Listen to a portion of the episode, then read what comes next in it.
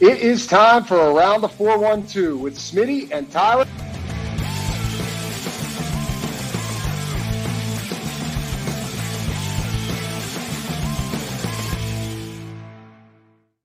Welcome back to another episode of Around the 412. I am Tyler.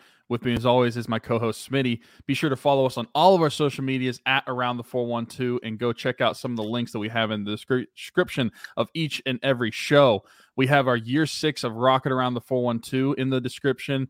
Um, over the past five years, we've raised over $25,000 with the help of all of you to help support children in our local 724 and 412 area codes around Christmas time, be able to provide some Christmas gifts for all of them because Smitty and I never had to worry about where Christmas was coming from. So we try have tried to give back to some of the kids in our local area as well as last year we partnered with the East Rochester, Pennsylvania um, Salvation Army and adopted kids off of their angel tree. So if you want to go check out the link of that, that'll be the in the description of all of the YouTube videos and as well as the listening platforms. You can find it in the description there as well as we have the everything custom designs um, link as well. Still no hats. Smitty pointing to the hat right now. Still no hats, but you can get out. You can get some uh, sick T-shirts, hoodies. So you can also get a cooking apron.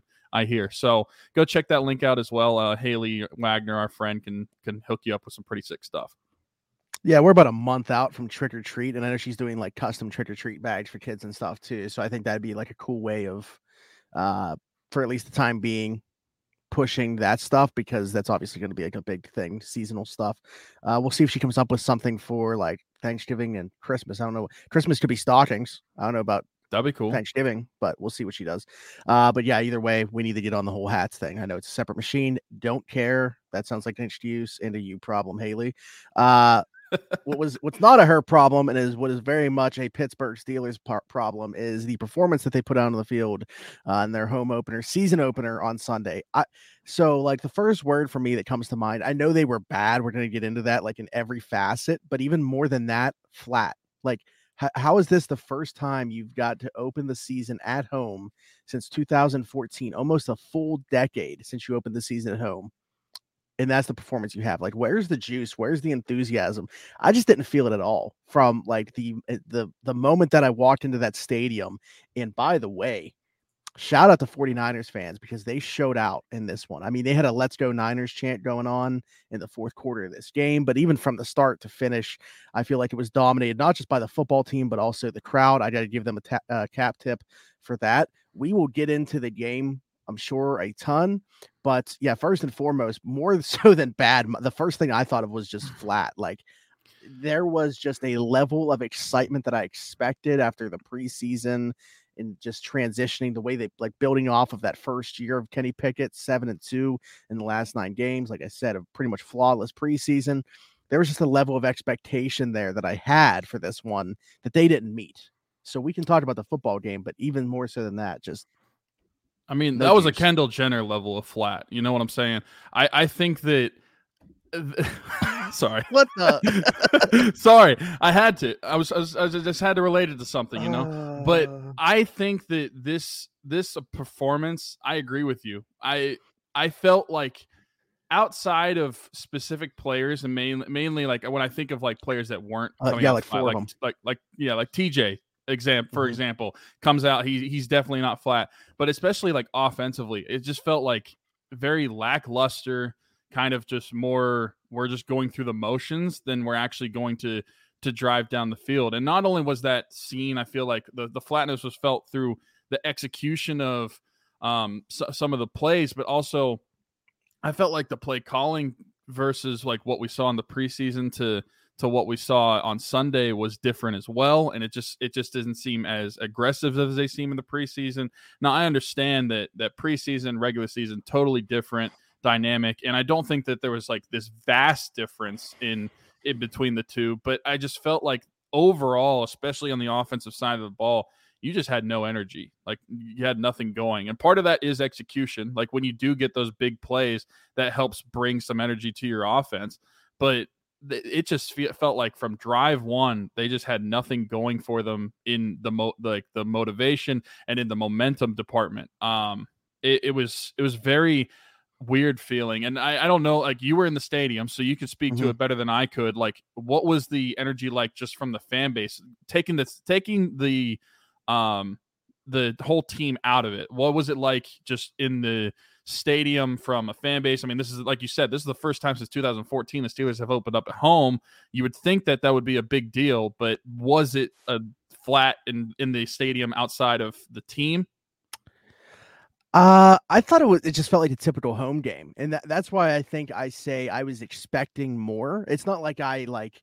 I don't think it was a a letdown, at least from the Steelers fans that were in the stadium. I think the letdown part of it for me was that there was that many 49ers fans there to begin with, and that it just felt like any regular season game to me. Like it didn't feel like a home opener. It didn't feel like the first time they've gotten to open up at home in almost a decade. It just felt like another game at home. Um, and that's where that's why I say there was like a level of disappointment for me in terms of the atmosphere. Then, you know, we can start to get into this a little bit. Like I was thrown off basically immediately. They win the coin toss and want the ball. I'm like, "Uh, uh, this is totally different from like the Pittsburgh Steelers. So okay, Absolutely. to be feeling really good about where the offense is if they want the ball. Like this is a they're trying to make a statement right now. First play, a little six yard. I don't know if it was a curl or a dig. I'd have to go back and look, but it was something to Pickens, you know, gain six yards on first down. And I actually, even though they didn't get a first down around the first play, the reason I was encouraged by that is because I was like, oh man, George Pickens is running something other than a go route. So I was, and that's typically like a Diontae Johnson route right there Yeah. that we're seeing them get the ball to George Pickens on the first play. So I was encouraged just right off the bat from that. And then we see, and I'm not even somebody that hates like the jet sweep stuff. We've talked about it. Like it's a play they averaged over six yards per play on last year. There's no necessarily reason to hate it. Now you can say the weight, the, the like the timing of them, maybe. Um, and this definitely felt like a time where it's like, why? Like, like, what are we trying to do right now? Get the ball into Calvin Austin's hands on the second play of the game on this little pop pass jet sweep type play. Um, and then it just kills the drive. Third down, and, and I don't know that it would have mattered because we're talking about you see how things played out from that point on. Then you got a bad punt from Pressley Harvin, which was another theme of this game. Uh, He was really bad. Tomlin called him out by name. He was the only one I think by name really that he that Tomlin uh, called out. But um, I think the 49ers started in plus territory way too many times in this game. And I think that was a product of the offense, obviously not moving the ball, tons of three and outs, but also Pressley Harvin not being able to flip the field. And the defense wasn't very good either. Like uh, this was a first class show in how to not play complementary football. Like it was the complete opposite of everything that you want to do. They they were like a, the opposite of a complete football team. Everything that could have went wrong in this game basically did. And I guess the only question that we have coming out of it, other than the injuries, and we'll get into that, is Kenny was obviously to me the worst player on the field. I, I think he was a bigger issue than Matt Canada was. People are talking about like the offensive coordinator and stuff. I think that's low hanging fruit for this at this point for Yeah. Steelers fans. Um, Kenny was the worst player on the field on Sunday. If you're disputing that, I think that you are really looking for. You're just like it, it's hopium, and I think that you're just try, you're in denial on the way that it actually was on Sunday. Um, but I guess the question becomes: Is that a product of the 49ers defense or what? Because I'm just so confused about it because it's not even. There were obviously times where Kenny looked bad last year as a rookie, and you would expect that this was a completely different level of bad and it, it was totally different reasons like he was inaccurate like the accuracy is the big thing for him. If he's not going to be accurate then yeah those the the lack of physical tools that he has he can't make up for it if he's going to be inaccurate. Um so that was really concerning to me. I just didn't think he was going through progressions well. There were times where you know the Diontae Johnson the first interception he threw where Diontae falls down obviously it's unfortunate Diontae falls down. If that doesn't happen, it's probably not a pick, but it's still a really bad th- decision by Kenny. That's his 1st Mhm. progress read of the progression, works through them all, and then comes back to the first guy. That typically isn't going to go well, and then throws it. Diontae falls down, and it's a pick. I think that everything that he did in this game was just bad. Like, don't get me wrong. Obviously, when you throw 40 sometimes, there's going to be throws that he made that were good and some things he did well Right. but Right. in totality this was in my opinion the worst game he's had as a pro and maybe overall, and, and I had this conversation with Alan, maybe overall, even including college, because the only other one that comes to mind is when he had like eight yards versus Clemson. But the talent discrepancy of those teams was ridiculous. Mhm. Like that's not the case on an NFL Sunday. That's the thing. I was about to say, without hyperbole, I wa- Yeah. I have watched a lot of Kenny Pickett in in my day. I watched every game of him at Pitt, and I was at that game where he threw for eight yards against Clemson in the 2018 ACC championship, and I Mhm. believe that that was the worst game I've ever watched Kenny play. Um, it- he was bad, and I don't think that his box score does it justice for how bad he actually was. Um, because when you look at it just on the surface, 31 of 46, 232 yards, a touchdown, and two picks. I don't. I Mhm. I genuinely don't think that that shows how bad No. Kenny was on Sunday, because it is Also, he had past. his, Fred Warner dropped the third interception. He sh- and that was the easiest Yeah. one that he threw. Like it was Yeah. literally right into his Yeah, chest. agreed. I I I don't think it shows how bad he was because what you can't see on the box score is what you were talking about, like with that Diontae Johnson slipping and he, he throws a pick. Like that Mhm. play should have never happened. That read should have never been thrown to, and yet it, it was. And we saw that throughout the entire game, like questionable decisions. Like I, I think back to the one, the one play that was an incomplete pass in the end zone where I I watched that play over and over again, and I'm still not sure who who he was throwing to. I mean, the, the Steelers had the ball on around like the 15 yard line. I think he throws it into the end zone. I'm like, I have no idea where this is going to. Uh, there's guys in the area, but it, there's no clear like this is who he was targeting. I have no idea what it was. The decision. Which one was that? Kenny was. I, I'm trying to think of what it was. It, it Okay. was. It was in the. It I was in the wondering if it was the if it was the four where they went for it on fourth down, but that was from the eight, and they ran four verts from the eight yard line, which is insane. I don't. I know he threw it over the middle. That Okay. uh, that's what I could. I that that's my best memory of it. I don't know the actual situation. I can't. I can't remember the situation, but I know he threw it over the middle. There were some Steelers in the area, but there was also several defenders. It was just very confusing to me as to what the decision making process was, and that's the main thing that that was so unkenny Pickett like. I felt like is that normally like it, he can make mistakes and he has in the past but you didn't see all of the mental errors that he was making in previous games like you did on sunday and so that's where the hyperbole is there's no hyperbole for me like this is his worst game that i've ever seen him play at the college or nfl level because his his decision making the the progressions that he was making and that but then making decisions on top of those progressions were just bad he i think he was also Yes, this is the play. If you're watching on YouTube, okay? I, I was so. This is the one I'm talking about. this Yeah, yeah, they ran four verts on. Oh wait, why did? Why is it not? he ran. They ran four verticals, and Yeah. Kenny gets the ball and immediately is throwing it over the middle. I'm not sure. Like, is that supposed to go to Freiermuth? Because What's funny is if he, if so if he waits longer, and I know that he can't, like you're talking, Jaylen Warren comes out of the backfield on this. It's like a delayed, like he's he's supposed to show that he's a blocker and then come out of the Right. backfield. Yeah. he, and he could have hit him, and maybe it's a touchdown because this linebacker moves off of him. But yeah, And speaking of that, I feel like there were another there were like a couple more plays throughout this game where Kenny was making mistakes of either getting out of the pocket too early before he needs to. It's like he felt phantom pressure when he didn't have to move or he Mhm. he was throwing the ball before and getting rid of the ball too quickly whenever he could have held it onto it for a couple more seconds and another guy could have been open. I, I feel like when you you saw like the all 22 footage, there were several times throughout this game where that happened. And so there is without a doubt, no doubt in my mind, this is the worst game that Kenny has ever played. And like you said, the people who are blaming Matt Canada over Kenny Pickett, I, I feel like that's being a Kenny Pickett apologist right now. And believe me, I am a huge Kenny supporter, but this is Mhm. not on Matt Canada. Sure, he he has his share of the blame, just like everybody does, but this is nothing different than what we've seen in Matt Canada's past games. Like there, there's no difference to it, and we've seen this offense be able to be executed. We saw it at the end of last season with Kenny Pickett, and I see like looking at the pass charts from Kenny on Sunday. There's no difference. It's just they didn't execute anything. And starting with Kenny Pickett, he was the worst one on the field And that is the main thing that needs to change for the Steelers going into next week.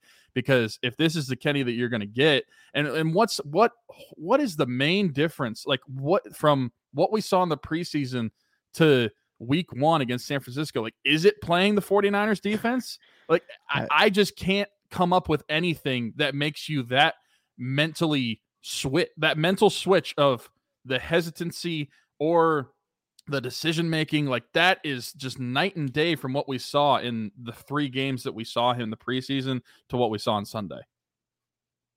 Yeah, I, that that's the thing that's so weird to me and so confusing. It's like, I mean, my, the follow up question here that I want to say is, do you have hope that, that he's going to be able to play better on Monday night and turn it around? It's just, how do you have a yes or no answer to that when you don't even know what went wrong in this game? Like, you don't know what the reason was that that happened because it's just so uncharacteristic of him. Like, if he were to have played bad because he's trying to fit the ball into tight windows or whatever, and they're trying to take shots down the field or uh, the offensive line is totally getting caved in and he's taking a bunch of sacks or something like that, then then it's a different conversation. But if he's kept relatively clean and even when he has good pockets, he's just flat out missing guys by like not even when we say Kenny's accurate, it's not even necessarily like fitting the ball into tight windows and sticking it right on guys' hands, but he's able to put it on a receiver. He's missing guys by like three yards. I mean, there's a play to Diontae Johnson. There should have been a touchdown it's an easy six. Yeah, it's it's a layup for any NFL quarterback, really, or any it should be NFL quarterback. Totally behind him. him. Yeah, totally misses him. There's another one um, to Diontae trying to rip the ball up the seam, misses him by a good five yards like high too. I, I mm-hmm. just so it's just I don't know. I, I don't know if you ha- even have an answer on this because I certainly don't. I don't know what to think about. Like I would like to think that there's no way he could be as bad as he was this week, but is there reason to think that he's going to improve to the level of what he looked like in the preseason? Like what version of Kenny Pickett do you think we're going to get on Monday night? And keep in mind too, we're about to talk about the fact that he's not going to have Diontae Johnson. Yeah, that's true. That's a good point. Um, the one thing I will say about Kenny is he he's he's taking his lumps in stride, and whenever he makes like I, I think about the early parts of the last season when Kenny was coming in, like that Eagles game, the Miami game, um, the th- throughout that season, we saw the mistakes that Kenny was making, and Kenny took those very seriously, and he put in the work to improve upon those. And so yeah, it's a shock that Kenny regressed this much in game one from what we saw, not only just in the, this preseason, but what we saw him end the season with last season. But mm-hmm. I that is what's going to give me some some belief, some hopium, I guess, if you want to call it that, that he'll improve on Monday night against the Browns. Is that like Kenny is somebody who is going to look at this, see what went wrong, and really study what to improve upon and because we we've seen that in the past. I mean, we saw it in college. We saw it just his rookie season last year that he wants to improve upon his mistakes and he's going to grind to be able to do so. So that is, to me would be the the one thing that sticks out. Not even necessarily just anything like trait wise that I think could be different. Just his mentality that he's going to have after this game. I feel like he's going to be the hardest working guy in practice this week because he's going to look at the the film and I know if I know Kenny Pickett, which I don't, but if I know Kenny Pickett, he's going to say like I sucked and I need to improve upon this. Yeah, I mean, I I would I have a hard time believing he's not himself thinking he's the biggest reason they lost this football game. Um, I know that the defense gave up 30 points, but again, they were in pr- pretty bad well, position the, the, entire How time. much? Like, listen, I I was describing this to somebody, and I'm like, I can see multiple individuals where I can be like, you had a terrible game defensively. But when it comes mm-hmm. to the unit as a whole, how much blame can I really put on them when they were on the field the majority of the time? Like individual players, I can put blame on for bad plays and, and and and bad drives or whatever. But like the entire series as a whole or the entire defense as a whole, it's hard for me to place a ton of blame on them giving up what they did. Um, because they were on the field like nonstop. The Steelers had several, like the first three drives of the Steelers were three and outs. It might even be the first four drives. And so, yeah, how how much blame are you going to put on your defense whenever your offense is only on the field for a minute and a half? That like always seems to be the case. Like the defense plays terrible, but the offense was so bad, it's like hard to evaluate how bad they actually were. I do think the defense was also really bad though in this game. Like Oh, outside they of TJ bad. Watt, yeah, outside of TJ Watt and like a little bit of Keeanu Benton, I, I don't really even know what to take away from this game positively for the defense. I thought uh, like Minkah, I I mean he was asked to play a lot of slot corner in this game. Didn't really notice him, and like he's a guy that like typically for defensive backs, you say that's like a good thing. That's mainly a corner thing, I guess, though. But like Minkah is normally noticeable in some fashion. This is probably his most unnoticeable game as a Steeler. I know uh, Alex Highsmith had a couple tackles for loss, and he was also going against Trent Williams, so like it's almost like a mulligan for him. But I would say outside of TJ, I I really don't know. Again, you know, limited snaps for Keeanu Benton. I thought he was pretty good in his role. What's take away? Levi Wallace and Patrick Peterson were both awful. Keanu Neal, Damontae Kazee, agreed. they were both awful. The linebackers thought- were bad. I thought Elandon Roberts looked good early on, like in the first quarter, but He had a couple run stops. out- Yeah. From then on out, He had a couple it- run it- it but down. he also got put in some spots where like okay there was a sequence third and one mccaffrey tries to jump jump over the pile and gets stopped and then immediately the 49ers get that mismatch where purdy rolls out and has kittle uh matched up with elandon roberts and hits him to get the one yard and picks up an additional nine so I, I think that they they did a nice job of diagnosing and, and looking for mismatches there. But yeah, I don't outside of TJ, I thought the defense was was bad too. Well, listen, the um, defense didn't do any of my keys to the game. Uh, yeah, and yeah. We'll, and we'll you're try. off- Maybe maybe you'll be able to get us back on track offensively and me defensively. Maybe that's the way it's going to maybe go. But because I mean, my defensive keys were first off, you had to limit the chunk plays. That didn't happen. Uh, second, I thought you had to. Um, I don't even know what my second one. I know one of them was limiting Christian McCaffrey as much Christian McCaffrey as much as you can. Not that you were going to do so entirely, but just he had like the- the second most yards they've ever given up in a season opener. So that didn't happen. Yeah, so that didn't happen. Oh, and my my my third one was getting to the quarterback, creating pressure on Brock Mm. Purdy to make him uncomfortable and help out the back end of your defense.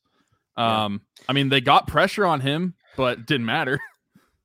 Yeah, I mean, obviously TJ having three sacks, they got home a couple times on him. I didn't feel like there was any consistency with the pressure though, and I also, with how quick he gets the ball out, I think it's relatively tough to get pressure on him to begin with. I think that you have to, like, first and foremost, if you're going to get pressure on him, it's going to be because you stop that run game first, and he's having to drop back a little bit, get into some different drops, as opposed to just being able to snap and rip it um, and get the ball to guys quick in space but yeah, and then offensively, the things that I said were Darnell Washington 12 personnel. I do think he was one of the brighter spots on the team, like him, TJ, Anthony McFarland in the return game, and then Calvin Austin getting his feet wet and not looking like totally out of place were the only positive things that I took away from this one. So Darnell Washington did did look good as a blocker. There's a clip of him that's gone around of him putting Nick Bosa in the dirt. Anytime you can do that as a rookie against the reigning defensive player of the year and highest paid non-quarterback, that's pretty good. Um, the pick your poison with Diontae and George Pickens obviously didn't work. I I mean, that's again more of a product of the quarterback. I I cannot believe that that wasn't something that they were able to attack in this game, though. I mean, San Fran's corner room, again, outside of Charvarius Ward, who did have an interception in this game, it's not a good group. Like, I, again, I know that the pass rush, that front seven, is going to be able to make up for it a little bit. But man, I more so than they did, they should have been able to attack the, the, those matchups. Um, Honestly, I'll say part of that is establish a run game. probably part of that was probably Kenny making the cornerbacks look better than they actually were because of the decisions that he was making. I mean, Yeah, the, definitely. th- that is that's I would I would blame that more on the, not taking advantage of those matchups more on just the decision making of Kenny more than anything. Um, yeah, I don't know how I don't know how those guys graded out per pro, pro football focus or anything like that. But I don't feel like those guys were like deflecting a bunch of passes. Like I don't think they were contesting a ton. Like I just don't even feel like the, the football was getting close to the receiver. you don't need to deflect a pass that isn't going to touch anybody. Yeah. So that's kind of where I'm at with it. Um, one of those guys, Diontae Johnson, though, injured in this game, hamstring injury is going to keep him out multiple weeks. Which the timeline is interesting because multiple weeks, Tomlin's only rolled him out for this upcoming week, but we got Cleveland, the Las Vegas Raiders, Houston Texans, the Ravens, and then you have the buy. If he doesn't say it is a few and not a couple weeks, like say, Mhm. let's go based off the words used here and say it is a few, which would mean three games, then would you bring him back even for that Ravens game? Or because they have the buy the following week? Like, how do you think the St- Steelers handle him? And then the second part of this, uh, there's a lot of people within Steelers Nation that don't appreciate Diontae Johnson.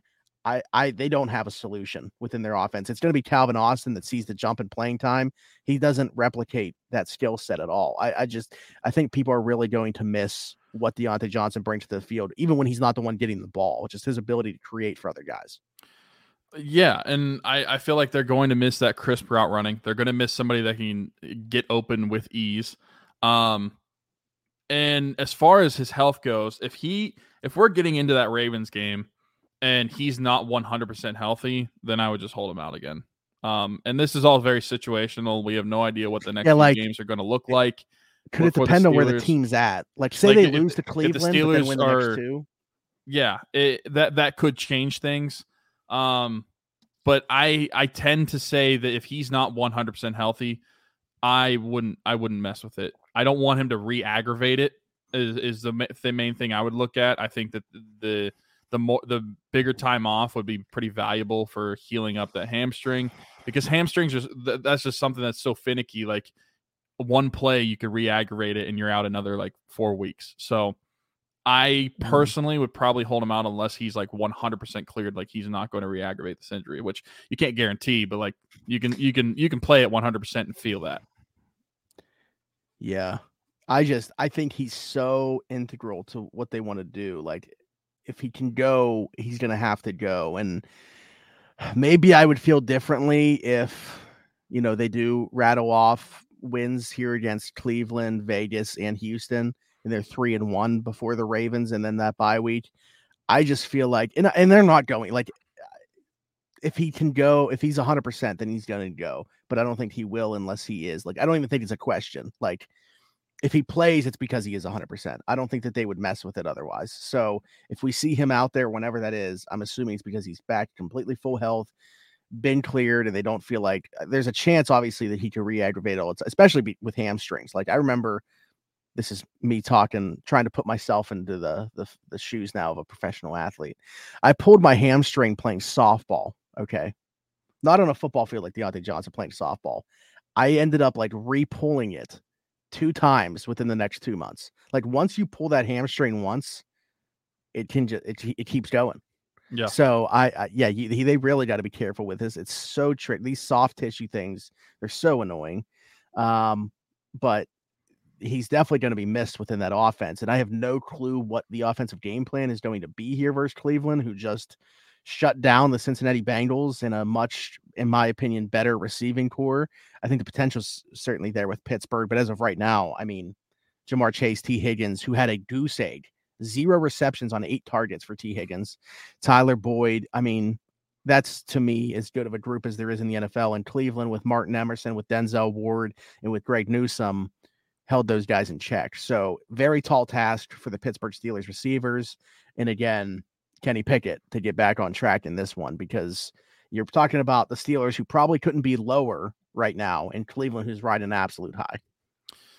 Yeah, and I'll say that you know you mentioned Calvin Austin. His his snaps are going to be elevated from this, and he'll benefit uh, um from this injury. I think Mhm. that Pat Freiermuth may also benefit from this, just getting the targets. But I feel like George Pickens and Allen Robinson are going to hurt from it because there's not going to be that threat of Diontae Johnson on the field, so those two can get focused on more. George is going to see the double teams. I think. I think he's going to see Denzel Ward and then a safety over top. Um, so I, I would anticipate that happening. He's going to have to be able to win those matchups sometimes, though, in order to to create for other guys. Um, so we're really about to find, you know, the people that think that he is the number one, even when Diontae Johnson's out there, his time's now to to go and prove it. Um, but yeah, the, the Pat Freiermuth thing is interesting too because I feel like it's the same conversation that we had last year when we traded Chase Claypool, where it's like who's going to be the big beneficiary here.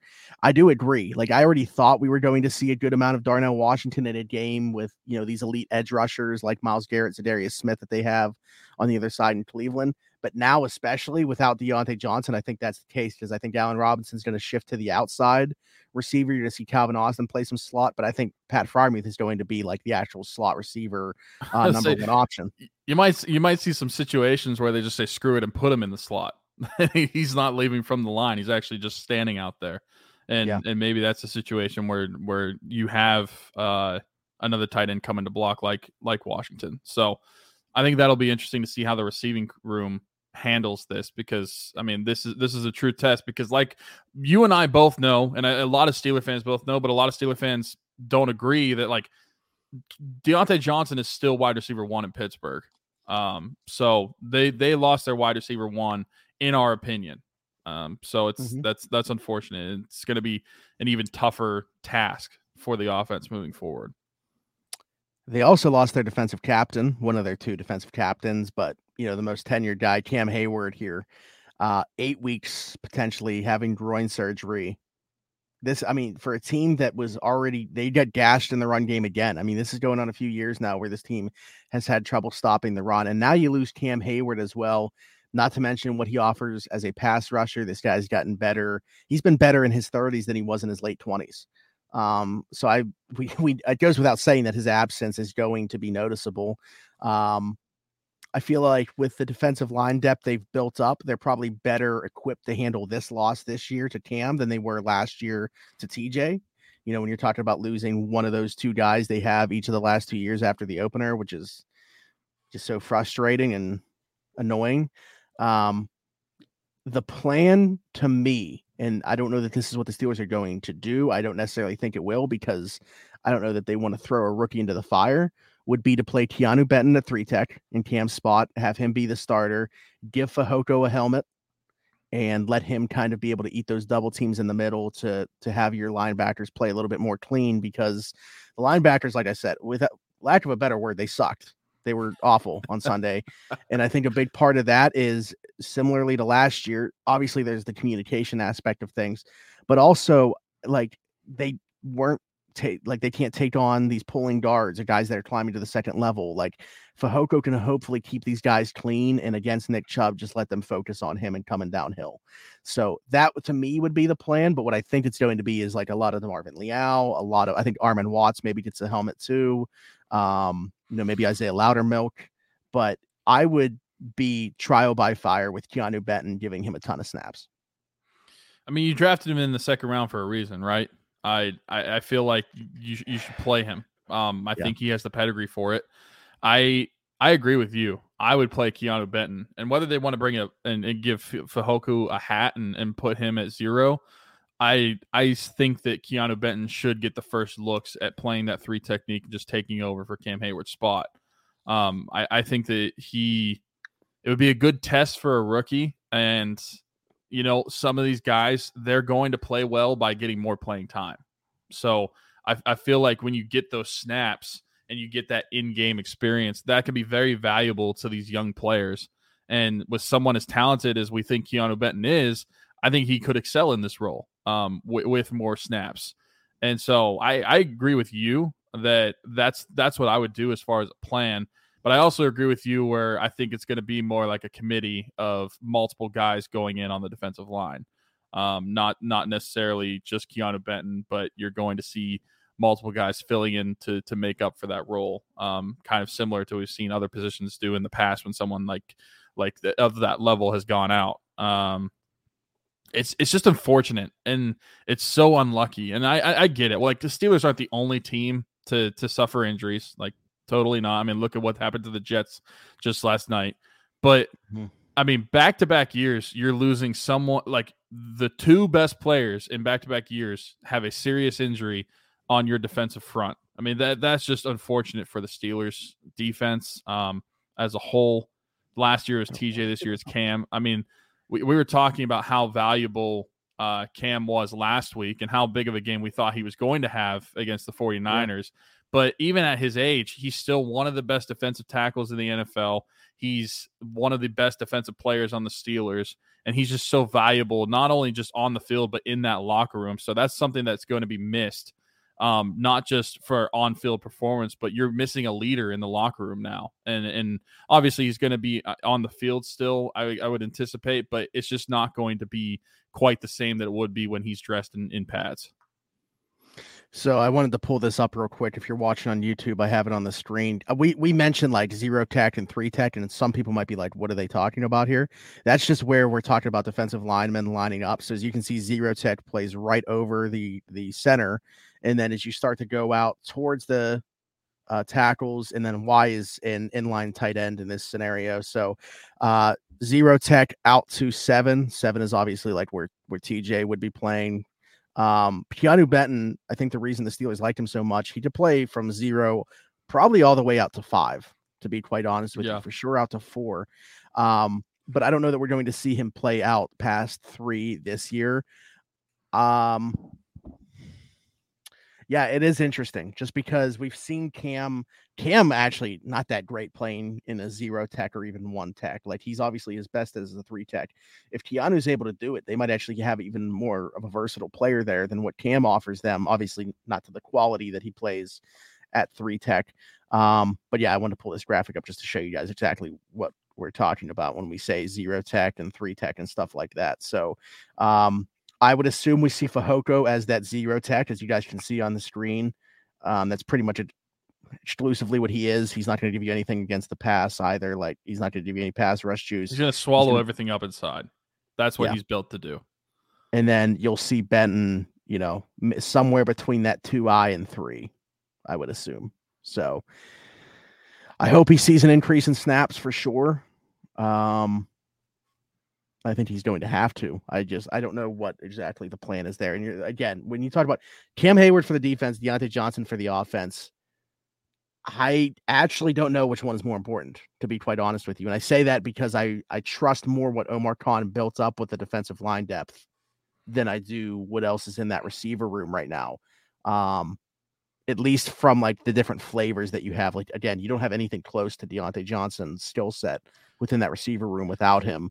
I just I think it's a toss up, and I also think you're talking about a top two or three player from each side as well that's going to be missing for at least the next few weeks. Absolutely. Um, I think I will lean Diontae Johnson, and maybe that is just a bias from what I saw from the offense in week one. I think that the Steelers are more equipped to deal with a Cam Heyward injury than they are a Diontae Johnson injury. And I say that because kind of like what you were saying, like the Steelers in house do not have somebody that is going to replicate what Diontae Johnson does. And I don't think that there's anybody better to help out a quarterback that struggled in week one than someone who can get open so easily for you in week two. But you're mm-hmm. not going to have that. Like nobody on the Steelers as of right now can get open like Diontae could. And that makes easy passes and builds more confidence for your quarterback. Kenny's going to be missing that. And now a lot of it could be more contested catches and, and be more difficult on the quarterback. That's why I would lean Diontae. But either way, I mean, like you said, you're missing a top two to three player on either side of the ball. It's it's a crappy situation to be in just after one game of this season. And they came into the season relatively healthy. I mean, outside of Corey Trice Jr. being out for the year and then Larry Ogunjobi dealing with the foot thing, like right up, we didn't even know if he was going to play on Sunday. They were healthy coming into the season. And then in one game, you lose Diontae Johnson and, and Cam Heyward for multiple weeks. And then who knows? Chuks suffered a concussion late. Pat Freiermuth's dealing with the chest. James Daniels and Miles Boykin wearing boots like what the heck, man? One eh, not only did they lose on the scoreboard, they just got legitimately beat up in this game, like bullied start to finish by the 49ers. So again, the question becomes can they get back on track in week 2 against the Browns? I'll be quite honest with you. This just has one of those feelings of a game where they have no business winning, but Mike Tomlin will somehow find a way. Let's let's talk about some stats here before we give our predictions because I just saw my guy Dale Lolley uh, put this out there. The Steelers have won 20 straight games on Monday night at home. Their last loss on Monday Night Football at home came on October 14th, 1991, against the New York Giants. Um, there is that. There's also the fact that somebody just sent this to me recently, too. Mike Tomlin at home, or I'm sorry, Mike Tomlin as the head coach of the Steelers following a loss of at least 20 points is 10 and 2. That 833 winning percentage is the highest in the NFL over that span. And another crazy stat, maybe not as positive as, as those two are, but another Mhm. crazy stat is this is the first time since 1989 that the Steelers are an underdog at home versus Cleveland Browns. and they were an underdog in week one too. So they start out back to back home dogs. Um, I'll start. I think I had you start last time, so I'll start. We won't do. We're gonna have our three keys still. We'll put those out uh, Friday and Saturday of this week. So look forward to those. My prediction for this game, I just said it. It just feels like the Steelers are going to somehow find a way, even though if you look at it on paper, there's no reason they should win this one. Um, I think it's going to be a low scoring game. I do think that the Steelers show some signs offensively that they're not going to be as bad, I don't think, as what we saw on Sunday. I'm not ready to hit the panic button completely in terms of Kenny Pickett himself. I do think that there are some worries when you talk about the injuries, are what I'm more worried about than anything. Like the result of that game was whatever to me, but it's really the way that Kenny looked and the injuries that came out of it that are more worrisome. So hopefully Kenny can answer some of those questions on Monday night. And the injuries, unfortunately, there's really nothing you can do. You just try to mitigate those losses. Um, I'm going to say the Steelers win this one. It's going to be a weird score too. I'm going to say 22 to 17 Steelers. Okay. That is a weird score. Yeah. Um, 22. I'll say the Steelers win as well. Um, and I, I will I will say this too. I, I was thinking about this and I was talking Also, about this with my People buddy. might say I'm a homer. I picked San Fran week one. So let's put that to bed. I'm the one that picked the Steelers week one, and I also picked them to go like 12 and 5. I'm not feeling good after uh after week one. However, I um I, I'm going to pick the Steelers to win in week week two. And part of the reason is because the last couple seasons we've heard preseason how bad the Steelers were going to be. And then they happened to mm-hmm. beat the Bengals and they happened to beat the Bills in back to back seasons on the first game of the season. Teams they had no business beating. And then this offseason and this preseason, we, ha- we heard how good the Steelers are, and they actually absolutely get their teeth kicked in. So I'm thinking it's going to be a little opposite of the beginnings of the seasons like we've had from the past couple seasons. So they got their teeth kicked in. They're going to come back with a win that they shouldn't win at home. I'm going to say that the Steelers win this one 17 to 13. I agree with you. It is going to be a low scoring game. I feel like it's going to be a defensive dogfight. Um, and the Steelers are going to find a way to win this one. If they can hold Cleveland to 13 points without TM Heyward, I'm excited about the conversation we're going to have about this defense next week. So, uh, yeah, that would be great. Um, but I do think they got they have to. I mean, there has to be some resolve here from that. Maybe they needed kicked in the teeth. Like to your point, they probably had more hype coming in from the outside than they have the last. Man, I They heard like, they heard had the nothing Killer but how good like- they are for multiple weeks after this preseason, including a two week break from the end of the preseason to the start of the regular season. They heard nothing about how good the Steelers are going to be, and then they absolutely got rocked. I think that could be a good thing moving forward for the Steelers. Again, that might be a shot in the arm of hopium from my part, but I, I think that it, it's not necessarily always a bad thing from a mentality standpoint to lose a game. Yeah. And let's you know obviously the way that they lost was embarrassing but that's a really good 49ers team and that's as good of a team as they have on their entire schedule I mean, there may be a healthy Brock Purdy away from going to the Super Bowl last year. So, Yeah. You never know. Yep. All right well uh unless you have anything else that does it for the steelers show. Look forward to seeing what the people think so comment down below what your predictions are for sunday. Let us know where you're at on the panic meter. Um right now i would say i'm probably at about a four or five and again that's mainly due to the two injuries that they suffered that are going to be multiple weeks as opposed to just the performance on sunday. Like to me that loss is whatever it's really about how kenny looked and it's really about those two injuries so i'd say i'm probably about a four or five out of ten on the panic meter you guys let us know where you're at down below let us know how you feel about the game on i said sunday a monday night against the Mhm. browns um as well as anything else that we talked about what else did we talk about I don't know if there Um, was really anything else besides. Oh, who who do you th- guys think? So wide receiver wise, who do you think sees the bulk of targets in the absence of Diontae Johnson? And how would the Steelers look to, in some form or fashion, try to replace the loss of Cam Heyward for eight weeks, up to eight weeks? Man, it's gonna be tough. All right, well, uh, that does it for the Steelers show. Uh, again, check out the description. We have rocking around the four one two year six going on. We raised twenty five thousand dollars the first five years of doing so. Every year we run this Christmas mission to give back to kids in the seven two four and four one two area codes. Tyler and I never had to worry about where Christmas was coming from growing up, so that was kind of the meat and potatoes of why we wanted to start the Christmas mission to begin with. And last year it became a little bit more meaningful. Us, um, we lost our friend Dalton, and in his name, thanks to his girlfriend Kaylee and their daughter Isla, we started uh, partnering with the East Rochester Angel Tree and Salvation Army um, and their angel tree to give as many kids off of that angel tree the Christmas that they deserve as well. Um, so it's been great being a part of that too. I'm so happy that Kaylee and Isla are going to be part of it moving forward. And uh, yeah, I mean, it's only September right now, but man, look how quickly it got from June to September. These three month periods, especially now the football's going on, it's going to fly by. So it'll be uh, Christmas before we know it. Hopefully, at that point, we got some more answers on the Steelers team and they're in contention at that point. But also, if you guys donate to the cause, you'll be eligible to win some prizes. And I'm sure a lot of those will be Steelers related. So um, check that out. Check out everything custom designs by our friend Haley Wagner. Unless you want a hat, go somewhere else. But if you want a t shirt, uh, Halloween's right around the corner, so a custom trick or treat bag for your kid. A lot of other clothing, different stuff. Go check it out. She has an Etsy shop or a Facebook page. Both of those are going to be in the description.